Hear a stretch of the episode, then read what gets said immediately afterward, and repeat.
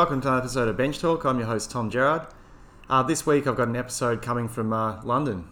I'm uh, over here setting up for an exhibition, and um, yeah, I've met a lot of uh, new friends while I've been over here.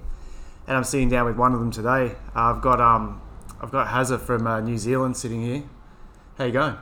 Good. Even better now that I'm sitting here. Yeah. But um, do you want to tell me like uh, where you're from and how you're going to art?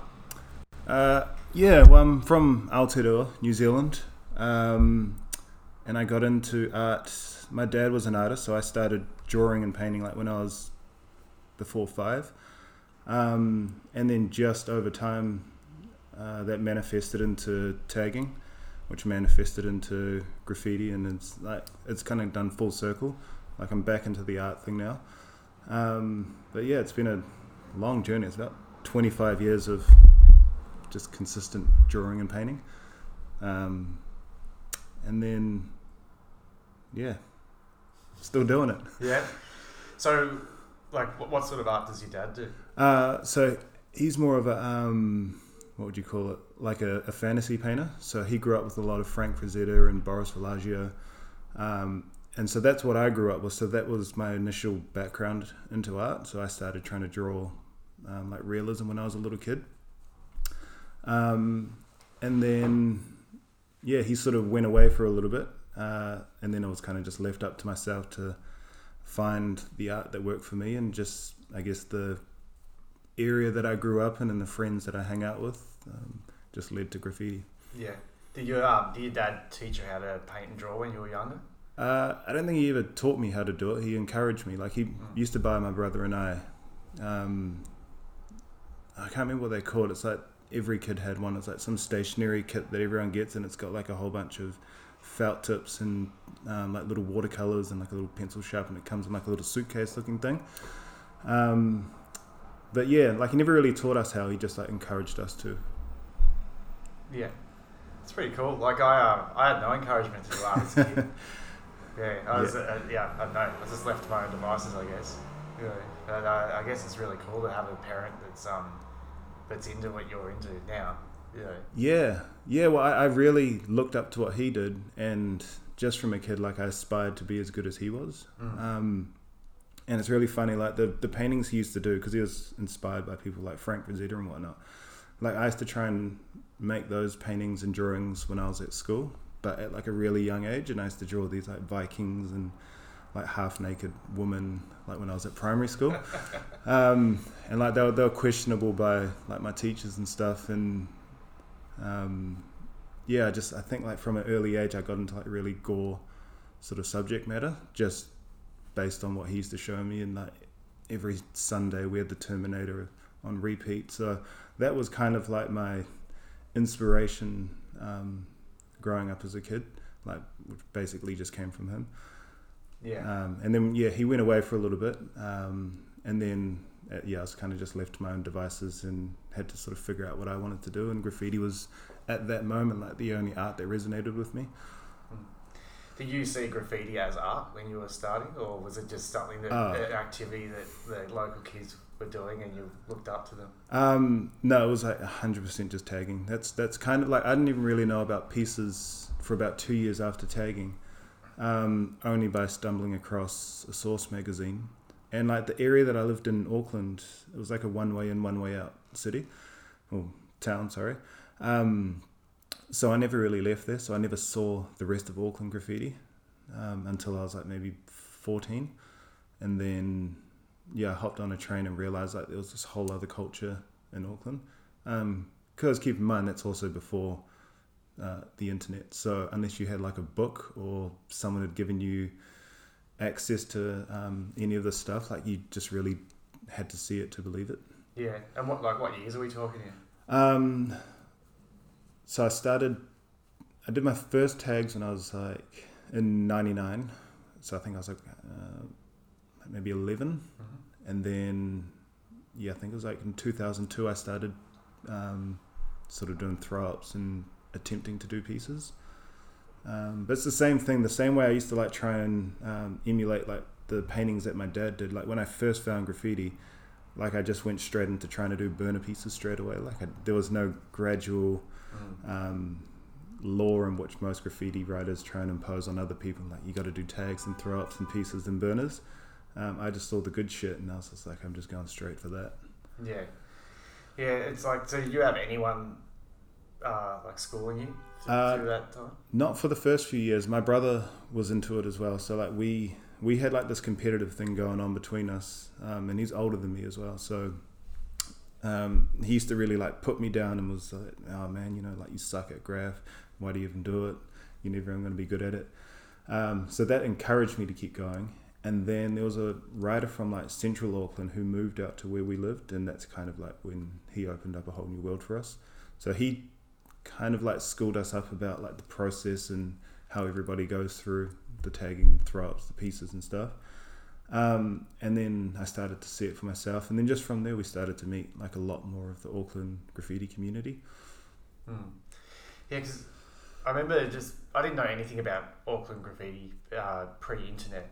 Yeah, I was like art crimes and things like that when I started to see. I think Askew was pretty prominent on, on promoting it like Yeah. um, through the internet, and uh, I was just blown away by the, the level because you know I, I guess coming from the east coast of Australia, you, we thought we were you know like sort of tucked away from the world as far as like you know geographic locations go, but then you guys were even further away than Yeah. that. So it was um, I was really blown away by the level of, uh, of painting that was happening over there. And then when I, I, I went over for my first time to New Zealand, I don't know, I guess guess it was the early two thousands to go snowboarding, and I was like the pieces I was seeing, I was like, man, these guys are really good. Yeah, I guess because we're a small community, like the evolution happens a lot quicker. Mm. It doesn't filter through um, like a whole bunch of people before it comes back to the other end. So it bounces back like a ping pong machine, and it just it grows and grows and grows. Um, but from what I know, like a lot of the inspiration at first came from um, the Australian scene, like a bunch of writers from Australia or from New Zealand that had moved there had come back and really kind of inspired like the local scene. Um, but Askew also brought over a lot of European writers and American writers. Um, and that just, you know, when you see it firsthand, like everyone just sort of documented as much as they could, you know, memorized it or took photos, got them exposed like two weeks later. Um, and then it just like, it just really blew up. It's a shame because that same process isn't happening now. I mean, Yeah. not to talk down on the New Zealand graffiti scene, it's growing, but um, the evolution is a lot slower than what it used to be. Yeah, but I think it's that that uh, you know the same argument with the internet. You know, internet Yeah. killed regional style and all that type of stuff. You know, Yeah, because if if you guys had like some international writers coming over, I guess whoever hit your shores, that was who everyone was looking at, going, "Wow, I want to be like them." Whereas with the internet, you're just flooded by what's happening globally. yeah, And, know, and there's no um, you don't work your way up in regards to like your medium. You just start on the good stuff, and if you can't master the good stuff, then it's like it's going to be a long road ahead. But when you start on really shit quality mediums and you learn to like be really good with that, by the time you land on like premium quality, you're you're already good. So I mean, there's a whole bunch of elements I think that have slowed down. Internet, I think, is the one that's like really at the top of it. Um, but we've also got the the one that everyone talks about, which really killed the Auckland scene, which was the 2012 Rugby World Cup. Um, so basically, like the council just got a shitload of money and they just cleaned up the whole city, um, legal wars and everything, uh, and then it just really like demotivated all the artists because because the walls were so clean. It meant that every time they would paint a wall, um, it was easy to, to identify it to buff it so your stuff didn't stay up. I mean, sometimes trains would run longer than like a, a wall piece just because um, there were so many buff companies at the time that they were like racing to get to all of the pieces to like buff. Um, and you know, there's like rumors that they would also send out like little minions to go and tag, and then they would go and buff it and then invoice the council. So yeah, there's a whole bunch of things like that add to it. But um, I mean, I think our scene's on the come up again. It's just it's not as healthy as it used to be. Yeah, yeah, but I think like you know people talk about golden eras and uh, you know I think um, you know it always comes back around. Yeah, and I think you you also just have to embrace it and just be like, that was just a, a time, and let's move on. Exactly, You know. exactly. Yeah, one of the tagging styles that I really know from Auckland is the Auckland Straights, and um, like, can you tell me about how that came about? And uh, I was, you know, we were out painting yesterday, and I saw you do some, and it's just like, oh man, I love love that style, you know. Um, I mean, I, I don't know if I could tell you like the full origins because it was certainly like ahead of my time. Um, but from what I believe, um, there was certainly like an influence from like the LA graffiti scene. So a lot of um, like the Polynesian families would go back and forth between like California and whatnot, and they would bring a lot of that influence back. Um, oh, sorry. Um, and then, yeah, I think as well as the influence of the actual graffiti, like Auckland inherited like the gang lifestyle of um, Los Angeles. So we had that real mentality of like um, like turf wars in Auckland. This is how I kind of believe it as well. Um, someone else might tell you different. Um, but then just over time, like each um, there was kind of like Southside Straights, and there was some writers who would kind of um, do letters in a certain way. Like there was a, a famous S um, can't tell you who did it as well because I don't know and I don't want to get this fact wrong. But there was a, like a particular S that um, these guys would do, and it would just like identify like where they're from, which I believe was South Auckland. Um, and then where I was from, from West Auckland, there was like an S that we did out there, and it was like, I mean, you mentioned before about regional graffiti. That was a way to be like, okay, maybe these guys are from here. Um, but yeah, certainly it has a real like gang mentality from it and like we used to call them roll calls and stuff, and I'm sure everyone calls them roll calls, but um, we would like top to bottom a fence like along the motorway, and it's just there'd be like six people in a car, and you just do everyone's name, and then it's a way to just like completely take over a fence. It completely makes an area look shit, but um, I like it because it, it really speaks for like um, our own piece of like original graffiti and like I guess in the history of graffiti, like we have something that we can call our own. Mm. Um, but yeah, unfortunately, I don't I don't want to like speak too much on it because I don't know all of the facts. I mean, there's people like Askew would probably be able to tell you a lot more. Um, but that's from what I know. And also the other part, I guess, was um, when you were coming into graffiti, like the, the laws that you know apparently exist. Um, everyone had to like know how to do straights. Like you couldn't do pieces, and people would ask you to do straights, and if you couldn't do them, then you weren't like your credentials were lowered on your your status in the streets. Um, and so everyone sort of had to know how to do straights, and it was important as well because when you go out in a party and um, you know you leave the party and you go drive along the motorway and people get out and do a roll call. It'd be like you're on roll call duty, and if you had shit straights, it's like okay, you're officially off roll call duties. Um, but there's there's a few riders I think that were like really good good at it. Um, Burst from my crew, G-Back, like he was really good at doing straights. Um, I personally sucked at it, but I just like them because they, they look cool and they stand out from like the the, the more stylistic tags. Um, and it's a way to just cover a wall with like with tags straight away. Yeah. Yeah.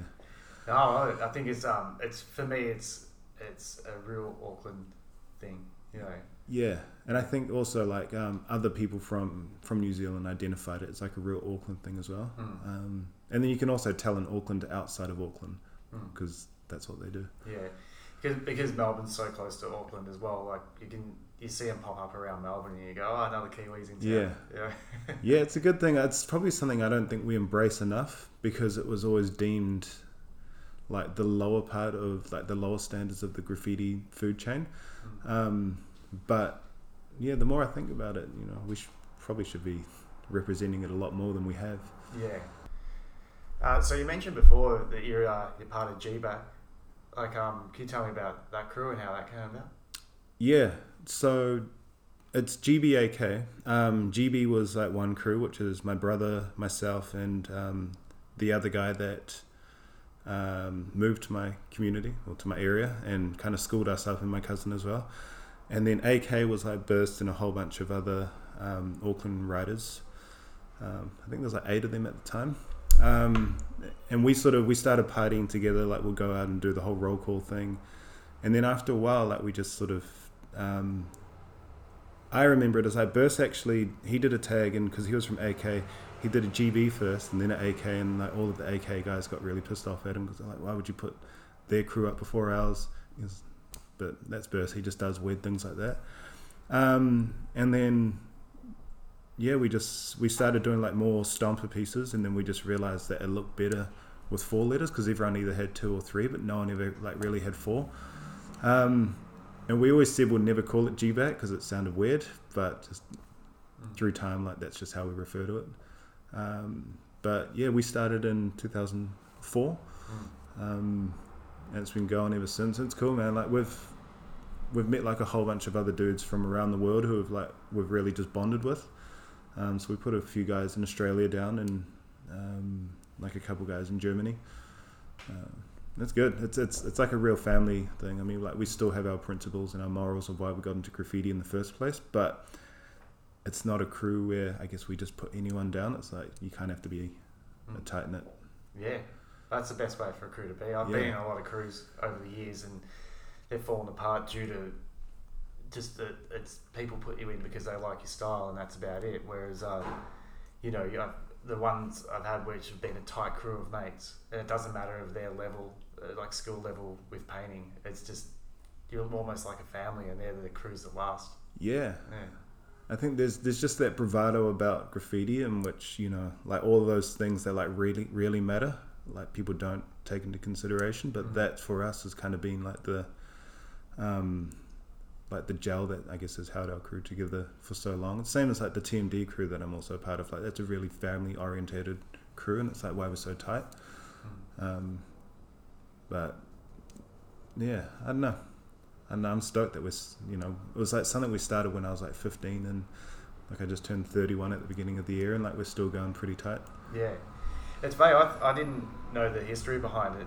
I think someone might have mentioned it to me once upon a time ages ago, but I always sort of read it as like Get Back Crew or something like that. Like, yeah, well, we thought it was funny and then like um, Terror Squad, like Fat Joe came out with that song Lean Back and then we started like doing Get Back. yeah, But um, I guess we became like really popular because there was like another crew in Auckland, RB, who were like notorious for doing like big stompers and like they'll do like super big letters. And we took the best of what we thought was the best of everybody's, um, like what made them like really good. So we'd look at TMD and be like, okay, they do like sick burners and whatnot. The RB guys paint a lot of freight and they do big um, stompers. So like we should try and do all of that. Mm. Um, so we got really popular by just doing really big graffiti. Um, there's one that we did like in the Orakei, uh, Orakei Basin in Auckland. It's like a pipeline that runs across the water. Um, I remember. I saw it. Was in the, um, was it Disruptive? magazine? yeah, yeah. So it's 100 meters long, um, and it took like 13 of us to do it um, over three nights, and we had to time it with the tides. Um, so the tide would go out and would go in as the tide was going out. Um, and then we'd, would have to stay like right up until the tide started coming back in, which on the last night was like up to our chest. Mm. Wow. Um, and all of our materials had just like all of our paint buckets had floated off, and um, yeah, it was really funny. And then it was that last night we actually got pulled over by the cops just before we got there because we were we were trying to like g ourselves up, so we put on some like super heavy metal music and we're like head banging in the car, and then we got pulled up because they thought like we're having a um, like an epileptic fit, and we are like, shit, that's a close call. Um, and then after it, we went to McDonald's and like all of us were like just covered in paint, like top to bottom, because it was like a raw asphalt sort of pipe. So, like a lot of the, um, you know, when you roll a really raw wall and that shit starts coming off. yeah. Um, but yeah, it was cool, man. It was like a, it was a proper recon miss, uh, mission in regards to like um, budgeting materials, so we didn't take out more than we needed, um, and yeah, just like everybody had a job. Um, we took measuring tape to like measure the letters and stuff. Uh, yeah, it lasted for five years before they eventually just like pulled the whole pipe down, like it became um, redundant, like they didn't need to have it there anymore. Mm. But um, And was it really visible from? oh, super visible. Yeah. Yeah, I mean, it's really funny. Like, I meet a whole bunch of young kids because where we did it, it's actually in a really um, upper class part of Auckland, and so you get a lot of sort of rich kids that live in that area, and um, yeah, like I meet them now, and they they were probably growing up. Like, they probably saw it when they were like young kids, and like, oh man, I remember when I was like eight years old, we used to see that all the time, and I was like, we never knew what it was, and then. Uh, we had a little high moment because Akon, the old um, rapper, musician, or I don't know how to like refer to him, he came to New Zealand and they were taking him on like a little drive and they were doing like a live radio station at the time. Yeah, and he was just like, "Oh man, what's that? What's that GBAK thing?" So like at that time, before internet was like really prominent, like that was like our big shout out. Yeah. You know, like for us, we kind of felt like local heroes. Yeah. It's a bit funny when I think of it but now, but um, yeah, it's, it's, I don't know. It's like those things. I think, you know, like the real teamwork missions that also like solidify you as like a you know a close bunch of friends. Mm. That's interesting. Like you mentioned that story because I know I've been part of a lot of crews and. I know everyone goes out and goes, let's do a big crew wall, but everyone still just does their own thing and then chucks the crew up. Yeah. You know what I mean? It's uh, it's good to see. You know, I think Yeah. teamwork, as you said, it's really bonding and um, Our mentality was always if people knew that we're a part of this crew anyway, then you know every time we actually put up like the crew, then we're just we're, we're all getting the fame. So that was our mission. That um, unless we're doing like a, a wall, then we'll do pieces. But other than that, it was like always just strictly crew stuff. Um, and we still kind of have that mentality now. Yeah. So, like moving on, like how did uh, art start entering your life again? Um, just hanging out with other artists. I think like I've always had the art genetic in me to like want to make art that meant something. Um, but I guess like the graffiti thing took me on a whole different path. But I went back to art school um, and I did a degree in graphic design. Not because I needed it, but I just wanted to have some kind of qualification in life, and I thought design would be like the easiest thing. Um, but through there, like I sort of started hanging out like more in the painting department, um, and then met like a whole bunch of painters from there, and I started going to more exhibitions and stuff. Um, and just that part like reinserted itself back into my life, and then I shared a studio with like a whole bunch of artists, like um, Burst Askew, um, Misery, uh, this guy Matt Arbuckle, Tim Weber, and um, Ross Lewis and uh, Ross Lewis. I forget his name. I'm pretty sure, uh, and Rebecca Wallace. Um, and we had this like studio in the, the middle of the city because uh, they were about to bust this building down, and the landlord was like trying to buy up all this land so he could eventually um, bust it all and like build a super city. So he was like, "Look, this place is going to be redundant for two years, so you guys can just have it for free." It's like right in the middle of Auckland City. Um, so just having that space and being like surrounded by all those artists, like, kind of made me start to like think about the artwork that I made again. But I was also still way more influenced by graffiti, and I didn't really care about making art that meant a lot to me. Um, so I was like, for a long time, I was like super confused about the kind of artwork that I was making, and um, like I get really inspired really easy. Like I just need to meet an artist and be like, I like what you're doing, and not in a way like copy it, but I just like I want to, I want to know what it feels like to paint like how you paint because I really like what you do. Um, and then that made it even more confusing because I just became this like, like if I had a show, it would look like a group show. Like I couldn't identify who I was as an artist for a long time. Um, that has only really become apparent like in the last few years of who I am. But I think it just comes with age as well and, and just experience and like realizing after a while like who you are as a human being. Um, But I think that's just part of development as well, because if you can overthink something and, uh, and just go down one one path, like I, like you saying, oh, I um, do a show and it looks like a group show. Like my studio looks like that at the moment, and I, I, I'm really happy with that because I know I'm exploring and I'm not holding back and saying that my that, that one idea I had three years ago is what I need to be, be doing right now, and um, and I feel that the more you do, the more you explore, the more you sort of work out who you are and what your art looks like. And, Yeah. I, and I'm, I'm really happy to be in this middle ground at the moment.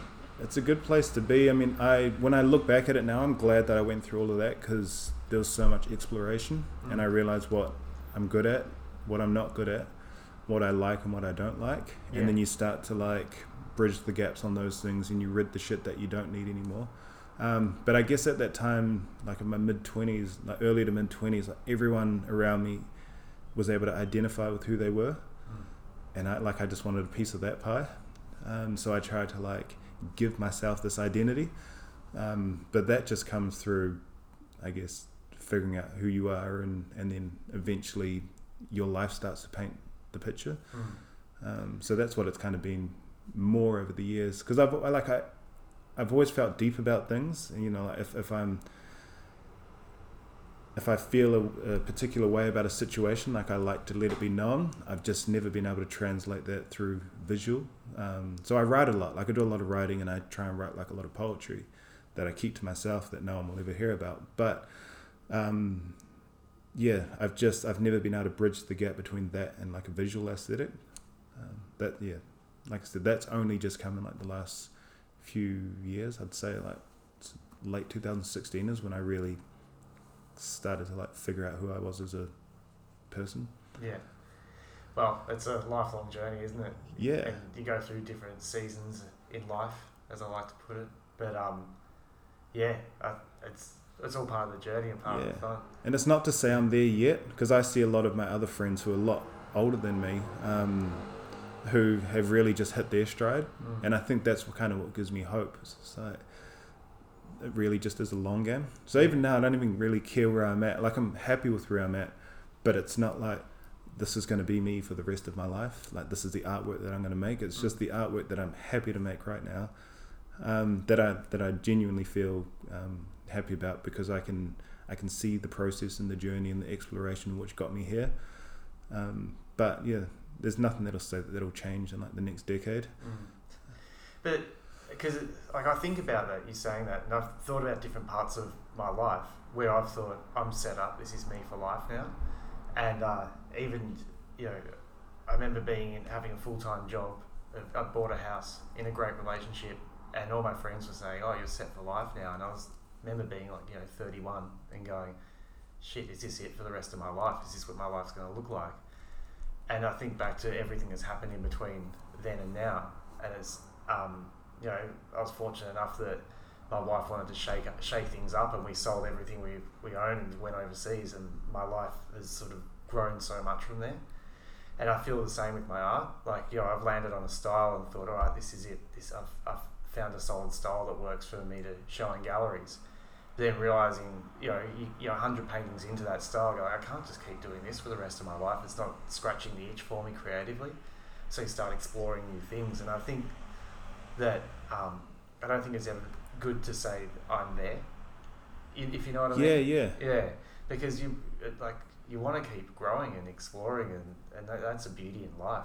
And uh, yeah, yeah, it makes sense what I'm saying. Yeah, um, and uh, you know, and you could um, you sort of just respect that that time and Yeah. just be like, you know, like I made some really good stuff at this time, but I've moved on. Mm. Um, and you know, like a musician when they they drop their first album and then they they do a tour like ten years later and they've released like six more albums in that time, but everyone just wants to see the first album.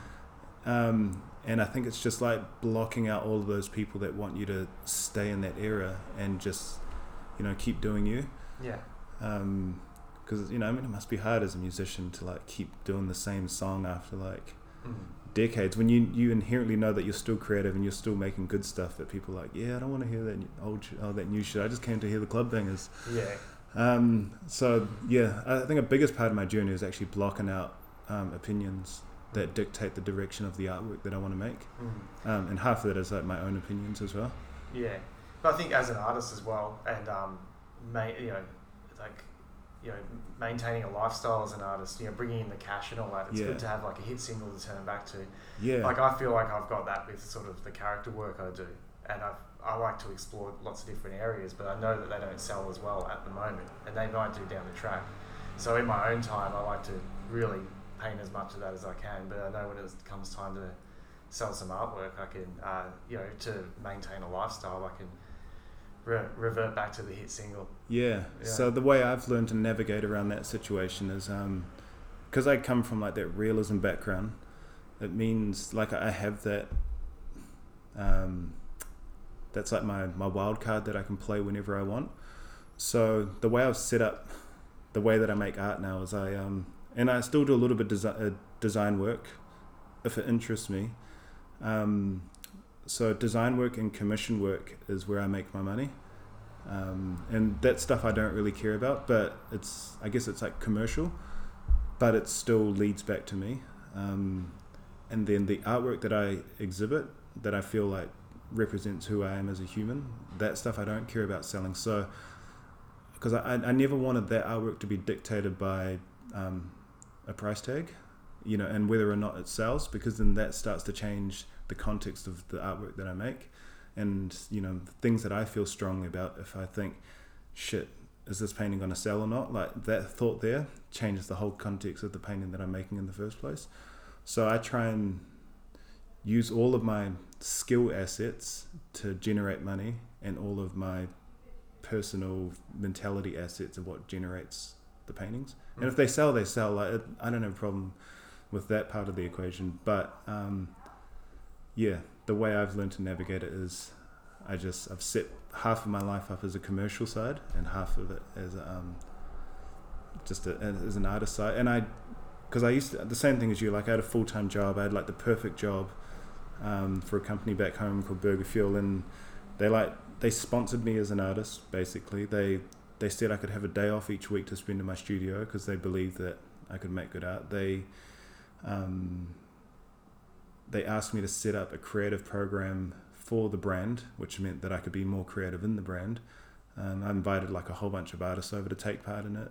Um, and it took me about seven years to like build that part of my life and it was at the peak and then i just i just had this thought like one my girlfriend wanted to leave new zealand um, and the other part was like shit like i love this part of my life but will i love it in five years because essentially it's actually just going to be the same thing over and over again um, and I, I mentioned it to you yesterday like i'd way rather regret a situation than resent a situation so i got no problem regretting coming over here and being like, well, fuck, that was a mistake. And then mm. going home back to essentially what was my dream job.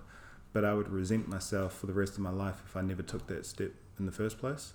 Mm. Um, so, yeah, I guess after that, like, trying to also have the full time job as well as like these other two parts, it's just like one had to give, and it was like the full time job. Um, and like I've lived in London for 14 months. I moved here in June last year, and I like I've survived ever since. Like I haven't um, I haven't worked since then. I've just been completely sufficient of making self sufficient of making artwork wow. and and just doing like the odd design job. But I did one design job when I got here, um, which was a, a corporate job um, for like a, a legal firm, I think. And it was also after that job I said, like that I'm like not taking on any more like general design work. Like I'll only take it on if it's a collaboration between like myself and whoever's asking for it. Like if they're coming to me and saying, I chose you as a designer because I like your portfolio, um, not because you're a graphic designer. Mm. So, yeah, it's. I mean, I say no to more jobs than I should, but and I, I could have more money than I do, but I think inherently, like I just feel a lot better as as I wake up in the morning, knowing that I'm just doing the work that I enjoy and I'm just painting the paintings that I like. Mm. Yeah, good on you. Power yeah. to you, man. Yeah, so like, it's it hard. Takes, takes a lot of courage to do that. Oh. Especially going into a new city as well. Like, yeah, I've lived in London a few times, and I've never had the guts to be a full time artist over here. Yeah, it's uh, hard, but it, it means, um, I mean, basically, my life is I just get by on analogies. So the way I think about it is, you know, like when you go to school, like you know, you learn, and then by the time you leave school, you're like qualified enough, but not qualified enough to get into the next level of, of life, which is mm. usually a job, or for most people, university. So you go to university and you study for four years or however long it takes, and you're qualified there, but not good enough to get a job. Mm. So the next phase, I guess, after uni was starting work and building my way up um, into the point where I graduated from my work life but then all of those things, like there's still a lot of shit in life that I needed to learn. Tax is one of them. Um, so yeah, I just like kicked that all in. I came way back to the beginning, um, and just like learning to email people, and because I've never had to do that because I've never been desperate enough to like go and chase work. Uh, one, because I lived in Auckland, and two, I guess like work just came to me. So after moving here, like I had to let go a lot of my pride and start emailing people. Um, learn to hear the word no a lot more.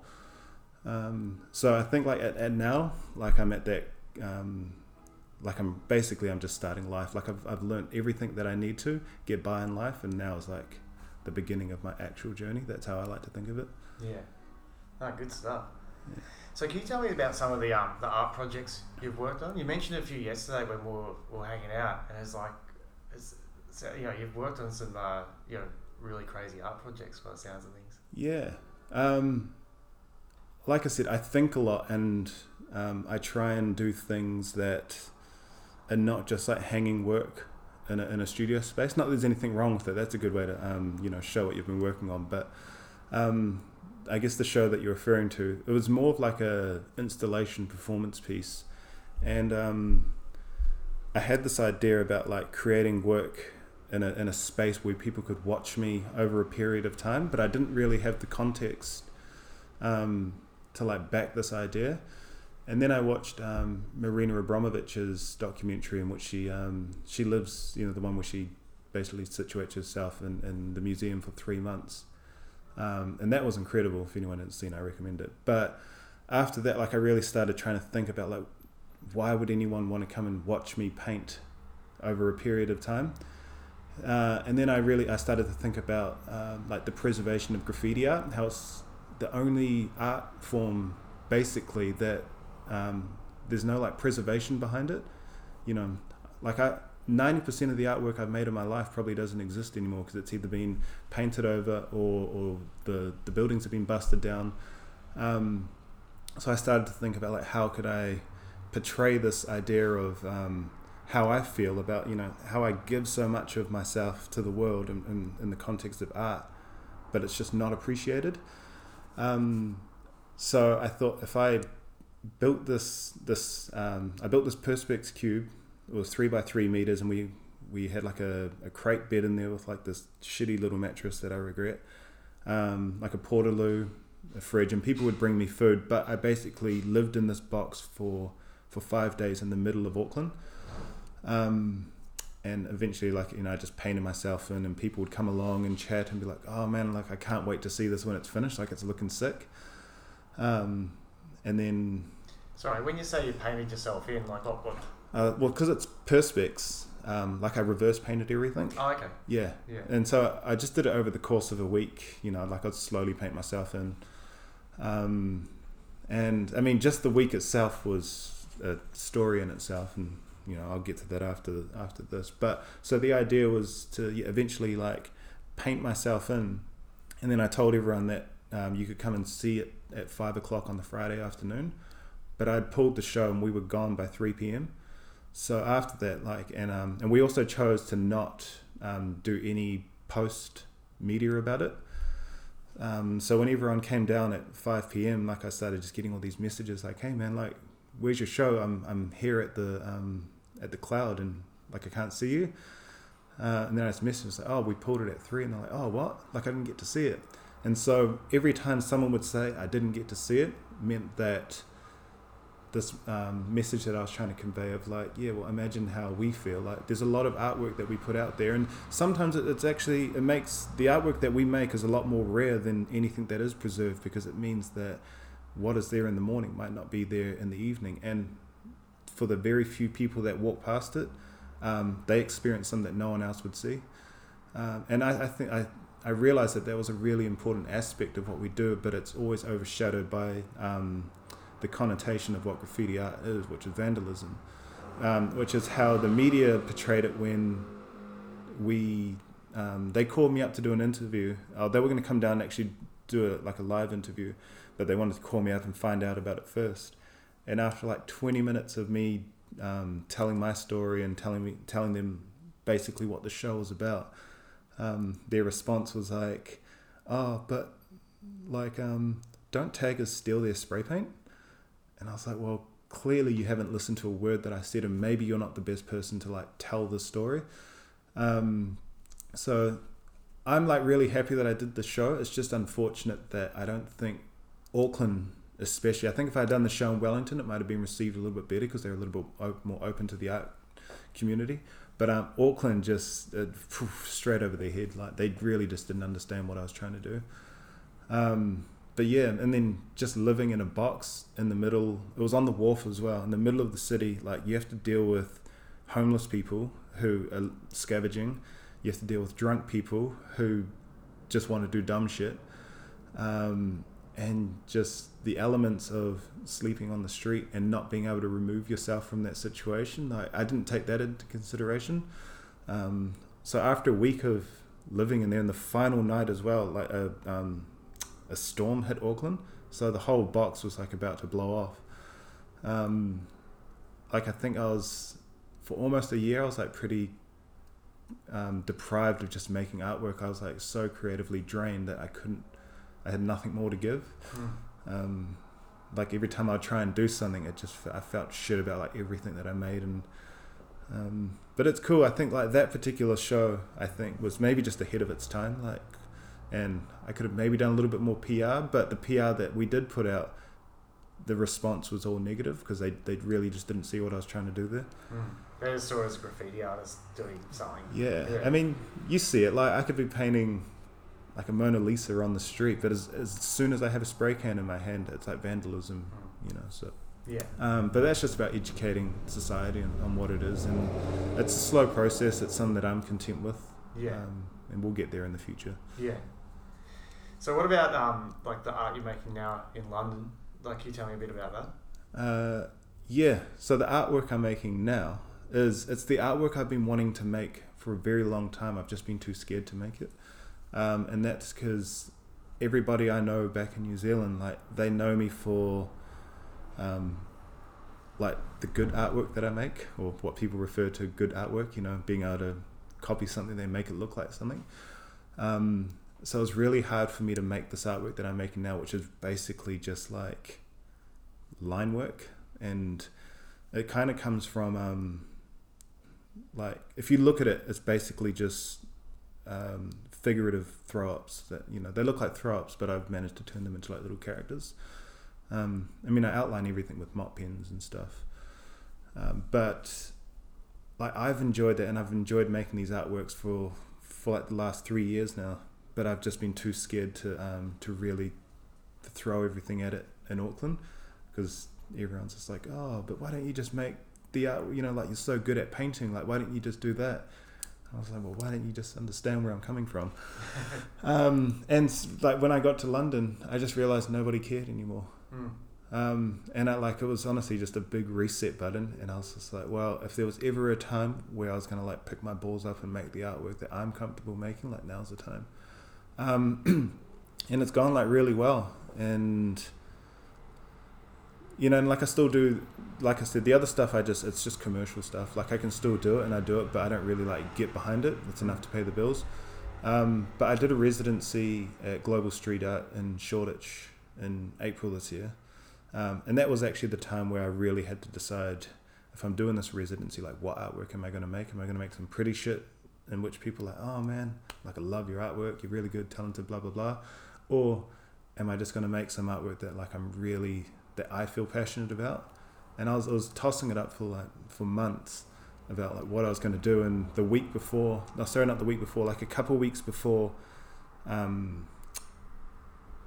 the the residency, um, you'll remember it. Like we had the Christchurch terror attacks. Mm-hmm. That hit me like really hard because one, it was like I had to um, I had to watch all of this unfold outside of New Zealand, knowing that like this is not the country that I believe that we are. Um, for those that don't know, which I imagine everyone does, like some dickhead um, just opened fire on two mosques and, and wiped out, I think it was just over 50 people, 50 Muslim people um, of all ages. And it was like, it's a pretty catastrophic um, event to take place. Um, so it was really uh, like hard for me to, um, to, to take all that in. But the other part was like, because when it happened, it was, it was nighttime New Zealand, which was morning time here, which is the day of my birthday. So when I woke up to, you know, what every year has been like, hey man, happy birthday, it was just this many people did, this many people did, this many people did Christchurch. Mm. And I was just like, fuck. Um, and I just didn't do anything for the whole day. And it, like, it, it completely ruined me. And it took me like a few weeks to like start to like, um, to, to figure out like how I felt about it, and because everyone was out there telling you how you should feel about it, um, and then yeah, it was at that moment I was like, you know what, if, if I'm going to make any artwork that, and I keep talking about artwork that I feel passionate about, like I think this is the best time for me, like really unfold about how I felt about it, and um, yeah, I just um, over the course of a week, it was just coming out like just painting after painting after painting. I made about 50 paintings in like the week as well as like doing a piece like as part of my residency and like a whole bunch of other things. But um basically the the whole subject was talking about the idea of like love lost, love found. Um and where like love was lost, you know, love was found in those that lost their lives. That's kind of how I've like interpreted it. Um, so in most countries when this shit happens, um, it's you know they just accept it and they're like, well, I guess this is what happens. But New Zealand was like, we we, we basically we just took a stand against terrorism. We said, fuck no, not here. Um, our prime minister like stood up. She banned guns straight away. You know, she banded the whole country together and was like, look, guys, we need to overcome this. This isn't who we are as a nation. Other people can, you know, get behind it and be like, oh well, sorry, you know, blah blah blah blah. But this isn't who we are. So I was like, it was really inspiring. Um, you know, to as much as I watched unf- all those events unfold, it was also inspiring to watch how we as a nation came together, but from an outside perspective. Like I wasn't, you know, I just I watched all this happen. I wasn't engulfed in it, um, and from there, you know, with a combination of me like really just being putting that bravado side of my graffiti to the side and being like, you know what, like there's things I feel passionate about in life, and I think the graffiti side has put up a wall for so long. Um, and but eventually, you know, I've just been able to bust that down, and um, and that will always be like that in the context of graffiti. But the artwork I want to make, um, yeah, that graffiti part of my brain was just like saying, make dope shit, make dope shit, make dope shit.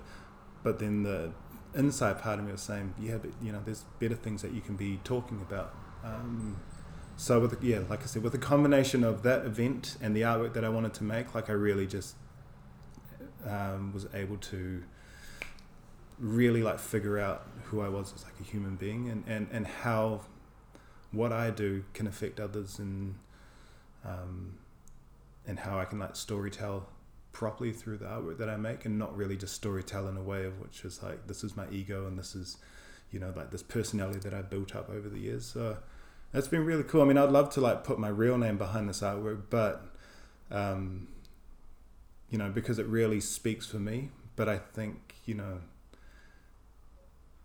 basically like the last 20 years of my life have been lived through the eyes of Haser so I just mm. feel like you know I should just keep riding that wave mm. well it's yeah it's up up to you as well like I yeah. found like in the early years of my art career I was uh I was really reluctant to drop Aeon like it was like oh that's what, who I am and what I've been but it was a choice I made of myself it's like I got to a point where I didn't like people calling me that yeah and because for me to be my like uh you know, um, I guess it would be my secret double life, and then I was trying to bring it to the main stage, if you know what I mean. Yeah. And I was like, oh man, I, I can't do this. but I do like, you know, when I go home, it's like when you go to work and you come home and you can just relax. Yeah. That's how I feel about, um, you know, just anything that goes under the, the name Haser is all work for me. It's all mm. the way that, you know, I, I perceive myself to the world. And when I take my, my real name home, Cairo, um, you know, I don't bother sensitizing that stuff either. Yeah. It's just, um, I don't know, it's just is what it is. But when I when I go home, it's just like I can just be myself around my friends and family. Yeah, yeah. I guess different strokes for different folks. Yeah. Eh? And that's a, the good thing. Everyone's got their own story and their own journey, and they've got their own set of uh, morals and principles and ideas on where they want to go in yeah. life. So, uh, yeah. Yeah, because you're one of a few artists that I saw really just come out like with your name. I was like, man, you know, like, is it time that I do that? Mm. Um, but at that time, I was, you know, I was talking about how I was like really confused as an artist. It just mm. added another element to it. Yeah. So I just, I was like, yeah. let's just remove that because that's going to confuse me even more. Yeah. The thing that you, the thing that got to me and really made me flick the switch was when um, people who had nothing to do with graffiti and but were part of the art world were um, calling me Aeon, and it just it sound wrong. It was like cringy. It was like, oh, I don't, nah, that, nah, that doesn't sound right coming out of your mouth. And Yeah. yet I wanted to continue to work with these people and, and do art around them. And I just thought, this, has got to change. Yeah. Yeah. The worst is when your friends' parents start calling you by it as Yeah, well. yeah. Because um, it became a nickname for me because it was easier to pronounce Hazard than it was Cairo. Because the Mhm. way my real name is spelled, like, it's not, people get it wrong all the time. Mm, Um, so everyone was just like, what's easier to just call you Haz or like Hazza? mm. And then it became such a nickname that that's how my friends were like introducing me to their parents. Like Mm. they wouldn't even say I was into graffiti. They just were like, hey, this is Haz. Mm. Um, and then when their parents start calling you that, that's when you yeah. like reassess it. So yeah, I take a stand. It's like, oh, just call me Kyra, man. This, you know, Yeah. it's it's fine if you just want to call me by my real name. yeah. Yeah, I've always had a, um, I've never called anyone by their tag ever. Like, yeah, throughout all my years. Oh, And, wow. uh, yeah, I've just been like I've always found that when they introduce themselves, if they introduce themselves as their tag, I'll be like, no, what's your real name? Yeah. And they'll say, oh, you know, John or whatever. It's like, oh, this is always John to me.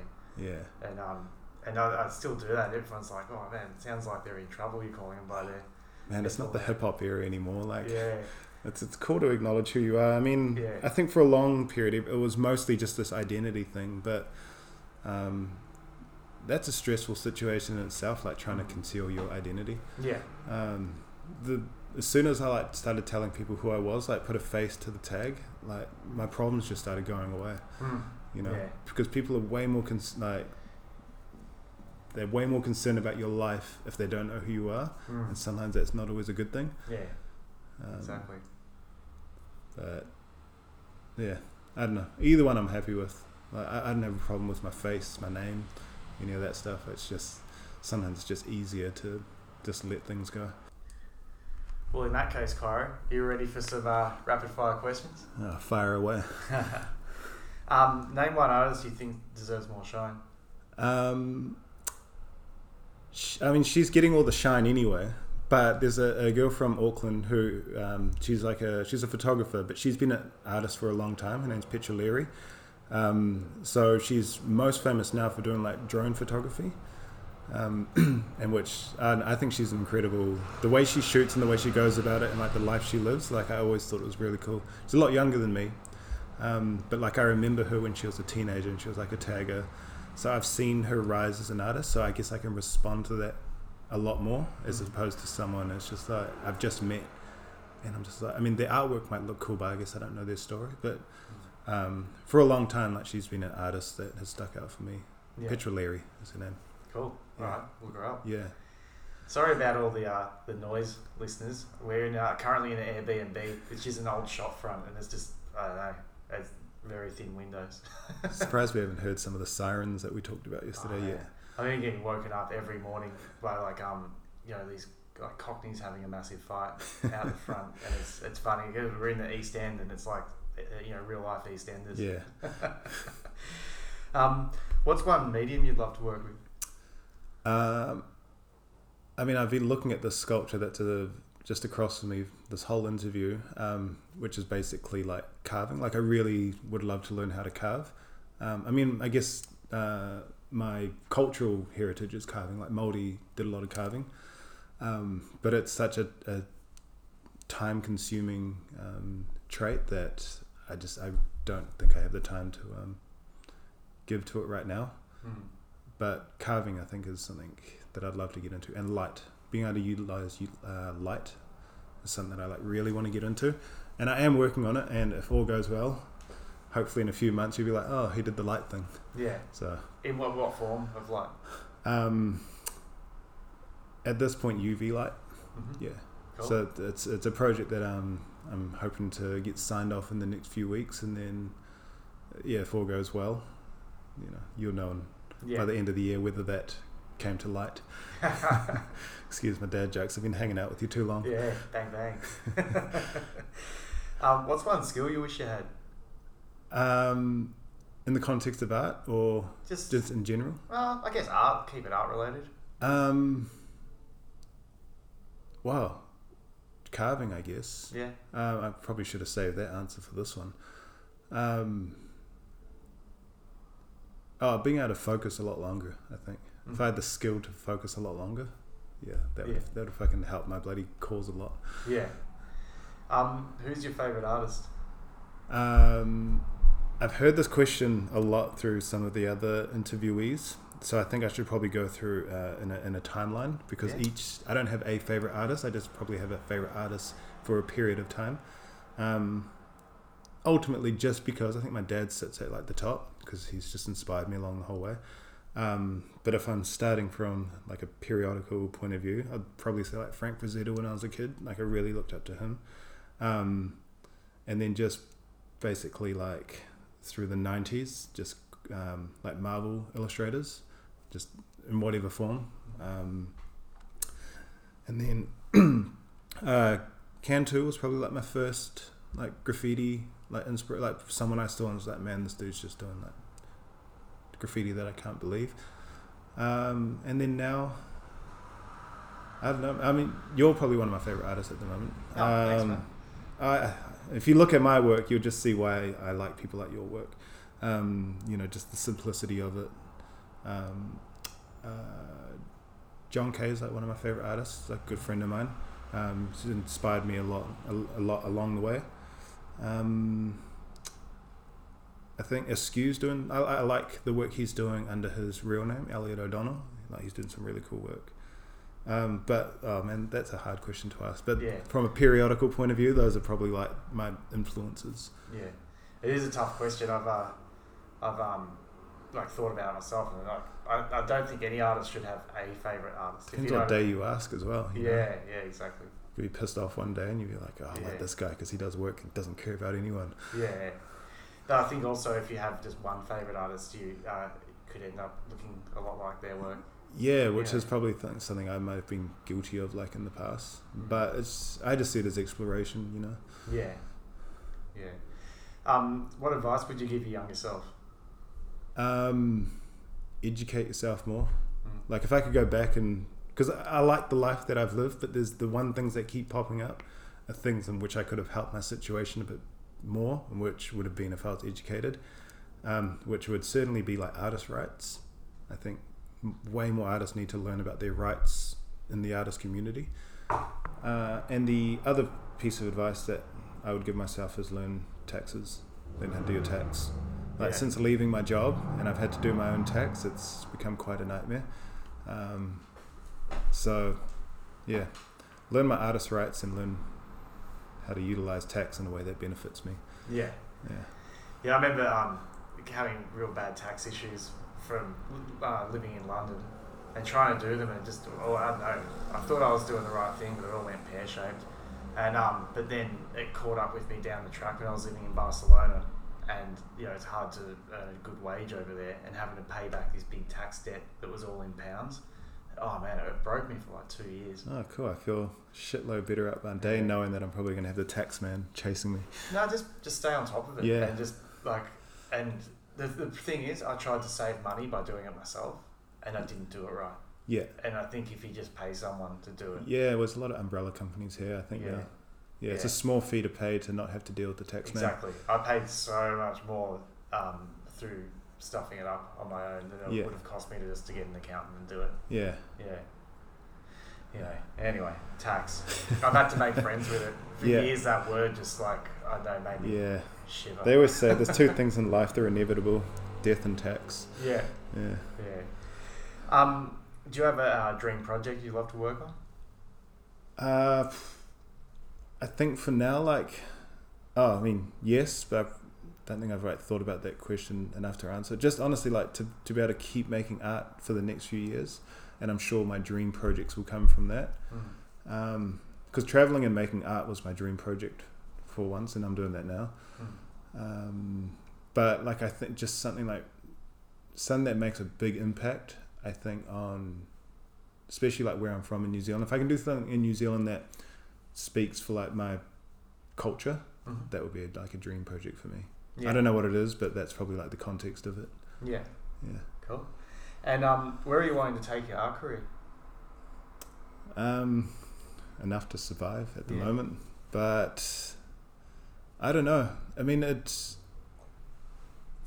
it just takes it wherever it takes it. At the moment, I'm just I'm being I think if I just keep making the artwork that I enjoy making, um, it'll eventually sort of just start to form its own path, and you know, and I'll walk down that path Mm. as I build it. Um, but I don't have a particular path because I used to think I knew what I want based on looking at my friends who had lived it just before me. Um, but yeah, I keep finding out like the closer I get to it that that's not really what I want to do, and I don't know what I want to do, but I know that I don't want to do what they're doing. Yeah. Um, so just just keep doing it at the moment. I think is like kind of like what I'm content with, um, and it'll it'll formulate something in the Yeah. future hopefully. But as at the moment, just as long as I can keep um, making artwork Mm. um, and not have to get a job, yeah. then yeah, that's where I'm at. Yeah, that's a good place. Because I know, I've, for me personally, I've thought about it, and even as you were saying, your your dream was to travel and be an artist, and now you're doing that. I think it's always um, handy to have sort of the next step, like not the end goal, but just the next step, because you you suddenly realize that you're there. If you know what I mean, Yeah, you know, uh, yeah, it's something I should think about. Yeah. Um, but ultimately, I guess where I see, probably goes back to like the dream project. Um, just making artwork, I guess that benefits like like where I'm from, like, Yeah. particularly like my heritage, my culture, um, and that really speaks, I guess, to to those that I influence, which is for the most part like the younger generation. I mean, they inherit the world, so yeah, we should give them something to fucking hold on to because I Yeah. don't feel like we've, you know, we're holding on to bloody barbed wire at the moment. um, so do you have any uh, future plans or projects in the pipeline? Uh, yeah, there's one project. I mean, in the immediate future, I'm going back to New Zealand, which is for uh, kind of a whole bunch of commercial projects, and then I'm assisting Askew uh, with a mural that he has in Las Vegas in August, no September. Uh, and then yeah, there's a project that I'm working on at the moment, um, and I don't want to say what it is because we haven't confirmed it. Um, but it's with a just with a brand over here in London. Well, it's an international brand, but they're the London sector. Um, yeah, I don't want to jinx it and say that keep an eye out, and then it gets it gets the cull. Uh, but that in itself, I think you know, coming to London and being able to like even just have that conversation of I'm doing a project with this company in London is like for me, I feel pretty good about that. Yeah, congratulations. Oh, thanks. Yeah. And um, so, where's the best place for people to uh, check out your artwork online? Uh, Instagram. I have a new Instagram because two weeks ago my old Instagram was hacked and deleted. Um, so my original username, which used to be Haser NZ, NZ being for New Zealand, um, someone decided they wanted it more and then deleted it. So it's uh, Haser underscore NZ now. Yeah. Yeah, and I hate underscores, but it was like Yeah. the closest thing I could do that if someone typed in Haser, it would be the next thing that comes up. Or just HaserNZ.com. Yeah. Cool. Yeah. All right. Well, thanks for taking the time to sit down and have a chat. Oh, thanks for having me. No, no worries. Thanks again for tuning in to another episode of Bench Talk. To view images of the guest's artwork, follow us on Instagram at bench underscore talk or go to the website benchtalkpodcast.com. If you want to stay up to date with the latest episodes, subscribe via Apple Podcasts, Spotify, SoundCloud, or Stitcher. If you like the podcast, don't forget to tell a friend. Uh, thanks again for tuning in and stay tuned for next week's episode.